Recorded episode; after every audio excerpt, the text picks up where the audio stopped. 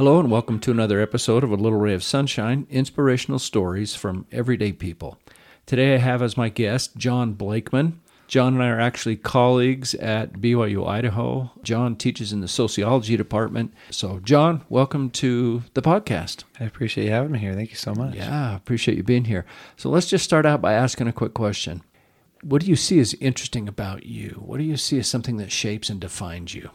The humble me would say not much, but the uh, the Jon me uh, would say I've got a little bit of a different different backstory. Uh, I'm not a typical professor for where I where I came with my education. My education route is a bit different. I feel like at points I look back now and I think maybe the Lord had kind of drug me along. He kind of dragged me to where I needed to be and utilizing his wonderful agents here on the earth to help do that. And I'm sure we have a lot of people with those same stories, but I think if there's going to be something that's unique, I think it's probably my backstory of how I got to where I'm at now and how there was a good number of odds that weren't in my favor to get to that point. Right. And you and I have talked a little bit, so I've heard bits and pieces of your backstory, but I'm kind of excited to hear the full story here. Yeah, yeah. Um, well, it all started uh, with my mom living in Florida and my dad living in California. I'm just kidding. No, we're not going that far back. But uh, so I was born in California uh, until about 11 years old. Moved over to Idaho, and I was never. Uh, I was I was very focused on many other things other than academia in school. In my first part of my education, I I loved recess, and I didn't I didn't do a lot of the studying and thinky thinky part of academia and as that continued to progress through my life, uh, I kind of just continued to fall down that pattern of just waiting for the next thing to happen.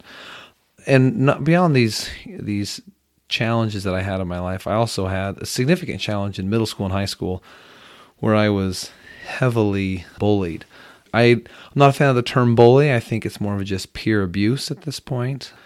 But I feel that that bullying or that abuse from my peers was a huge challenge. And just the other day, my wife and I had a conversation, and and she said, "You know, I think you're still reeling from some of those challenges in your youth." And I think a lot of us, you know, we have these traumatic experiences in our youth, and sometimes we don't fully get over them, and that's where we have wonderful uh, social workers and counselors and therapists like yourself that can kind of help us to overcome that, you know. And and so when I was in my youth and I was severely bullied, it changed my perspective. I look back now and I have a different perspective. I have a different view on education. I have a different view on the peer structure, on on impact of the influence others have on me.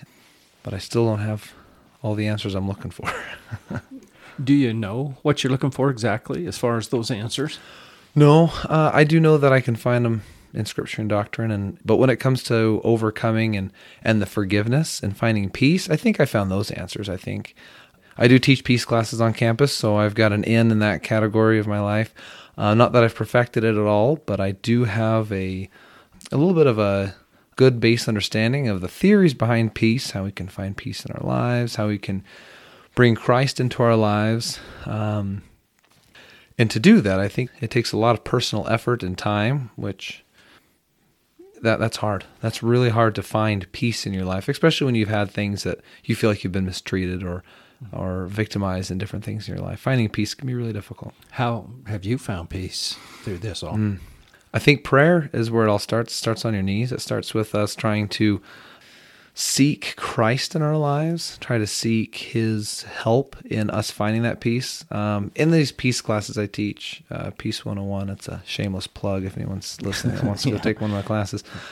In these classes, we talk about these peace cycles and these ways we turn first and beyond all these theories, I would say that a majority of these theories or these peace concepts, these peace approaches, they revolve around Christ.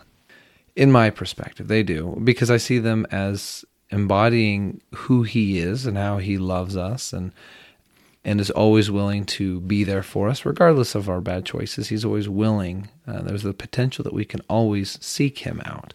And so, once a bad decision's been made by either party, the peace cycle would say that there's still opportunity to have a creative conflict out of it. So, go back to my story. We have these people in my life that did not treat me very, very nicely. And how is it that I can take those, find forgiveness, regardless if I ever see them again, but for me to forgive them and find that peace, um, it takes time, it takes energy, and it takes an understanding of yourself, I think, too. What'd you learn about yourself through all of this? Uh, I learned that I really don't like bullying. I really don't like treating people wrong. Um, I'm, I'm not a big fan of the idea of pet peeves. I think that's those pet peeves are things that we just haven't gotten over yet. But if I were to say I had a pet peeve, one would be when someone's ignored or not given the time of day, when someone's not treated kindly, especially in front of others. Uh, I think that's that humiliation, demoralization. I think I've learned that that is I'm a on a path to help eliminate that when I see it, and I help my kids to say, "Hey, you see bullying." It's responsibility to step in and, and create peace, right? Not just be a peacekeeper, but be a peacemaker where you can safely. Right. Now, understand that bullying got so bad for you at one point during high school that you actually dropped out. I did, yeah. Uh, contribution of my lack of effort. and bullying, I would say, uh, that peer abuse, I think that definitely would contribute to it. Your peers are so much too when you're in that that um, influential state and that malleable state in your youth when you feel like the whole school's against you, uh, you tend to, I at least tended to not seek out my academics as much as I, I should have. It's sad to say, and I, am sure I'm, and I know I'm definitely not the only one that has, that is or has gone through this. There's many, many people, they look back in their life and think, oh, I was not treated well by friends and family.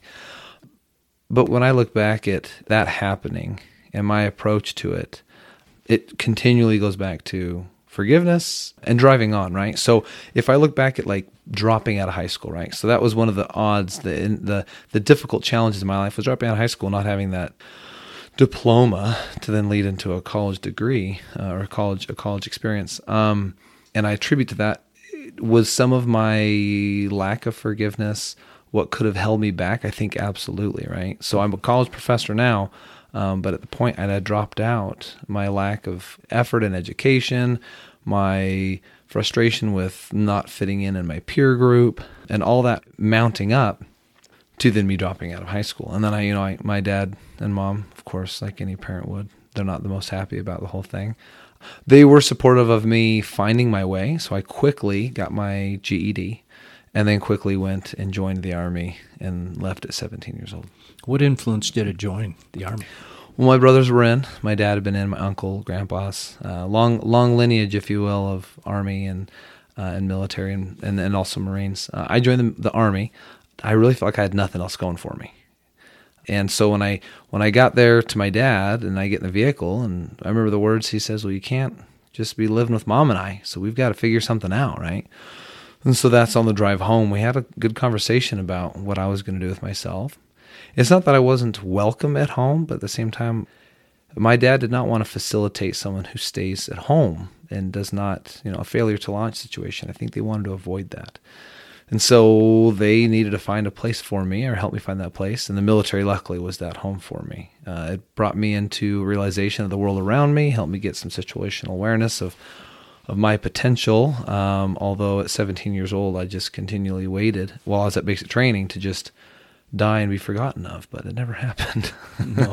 so, what did happen actually? Uh, so when I was at basic training, I I just tried to keep my head above water. I was the youngest one there, but I slowly began to find my place. I slowly f- began to find my courage to speak up for myself and to to know when to speak and when not to speak. Um, and I, I guess I, I kind of found myself. But I will say, I think this is probably the most important thing that I got from basic training, and this is this for me was the biggest thing. It was that I I really feel like that's where my testimony was built. That's where it started, right? Because when we're young, our testimonies and in our religious beliefs, we we a lot of it's based off of our parents. And as we go through trials and challenges and overcome temptations and difficulties, we then build our own personal testimony of of our beliefs and and as that strengthens then you you become more resilient i didn't i didn't feel like i had that when i went to basic basic training and so as I was there, I was tempted and tried with many difficult things, and I feel like my testimony started to just skyrocket.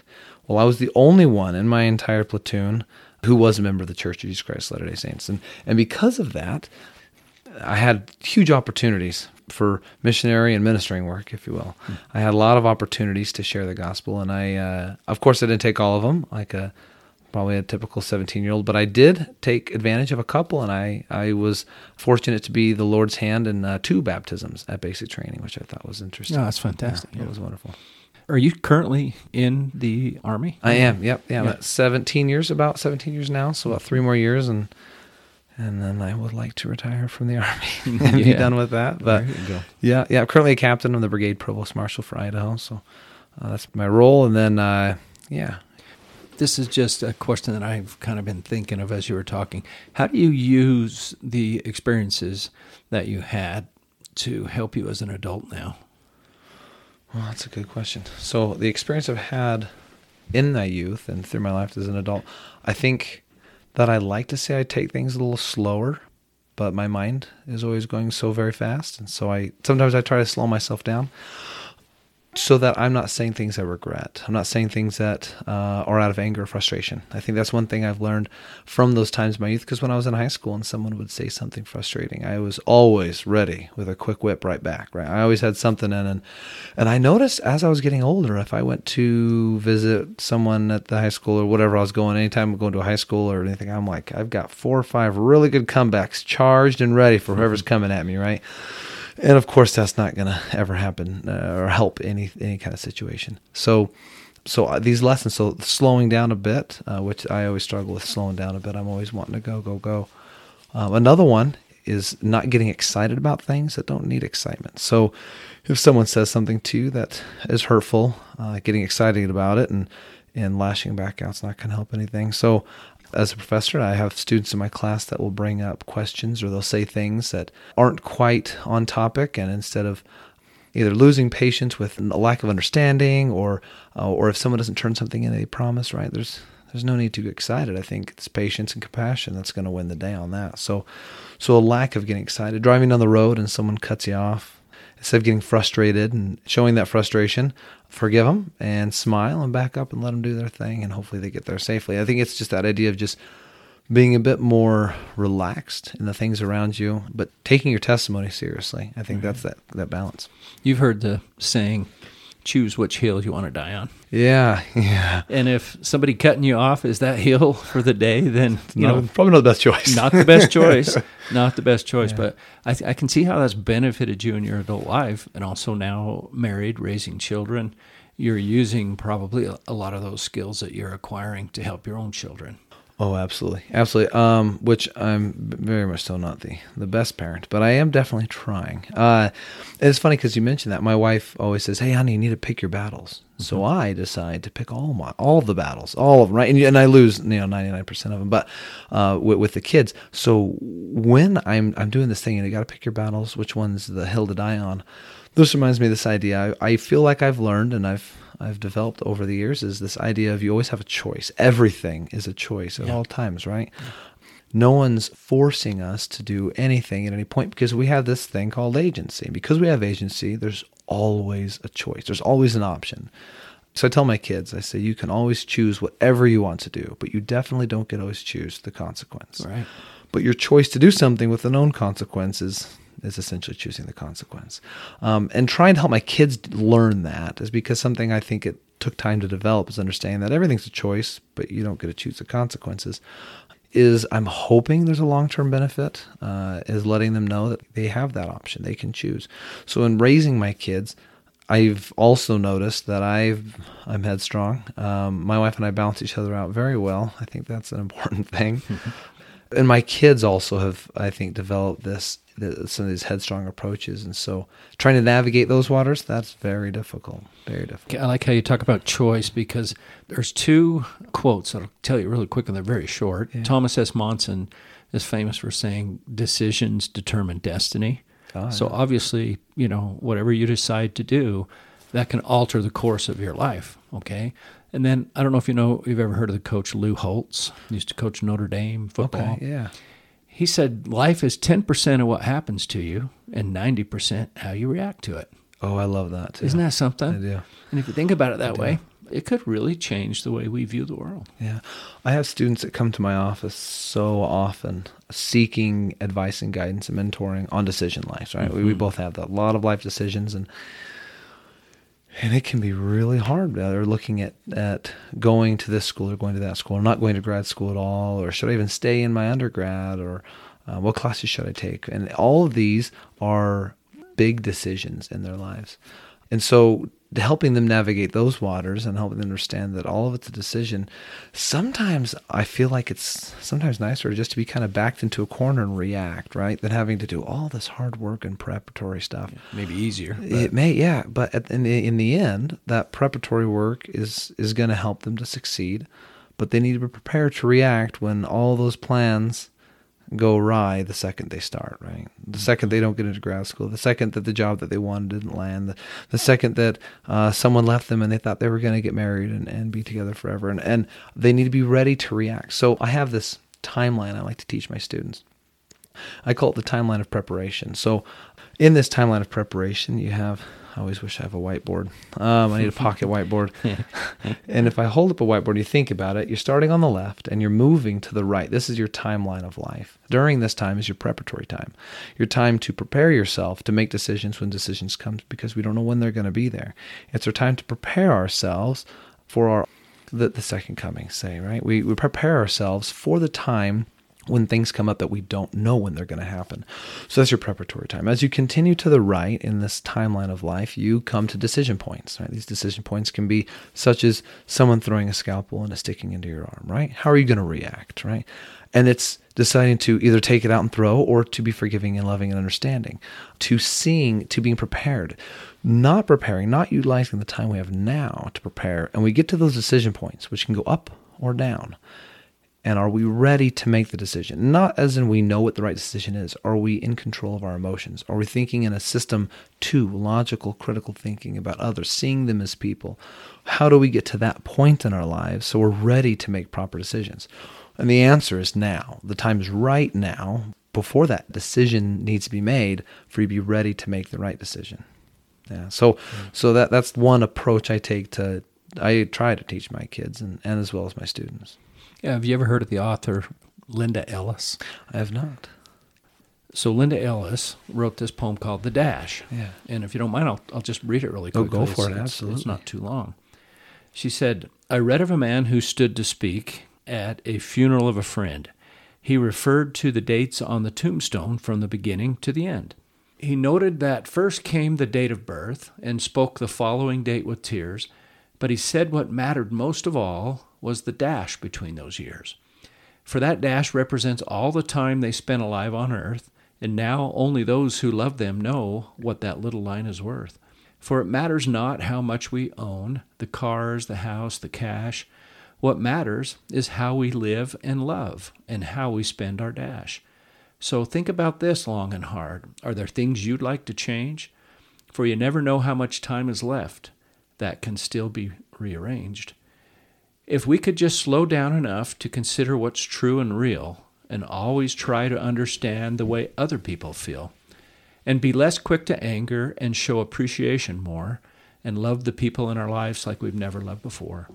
If we treat each other with respect and more often wear a smile, remembering this special dash might only last a little while. So, when your eulogy is being read, with your life's actions to rehash, would you be proud of the things they say about how you spent your dash? Isn't that amazing? That's beautiful. That is beautiful. That kind of goes along with what you're saying, I think, doesn't it? In that quote in there, or in that poem, you you say the word uh, will we regret, right? That's what she brings up as regret. I look back at my life and I think of all the things I've done. I think of the path I've taken, the path that I feel like sometimes I've been dragged through. Mm-hmm. And there's people I'm sure I've made sad or frustrated, like we all have. Do I regret any of it?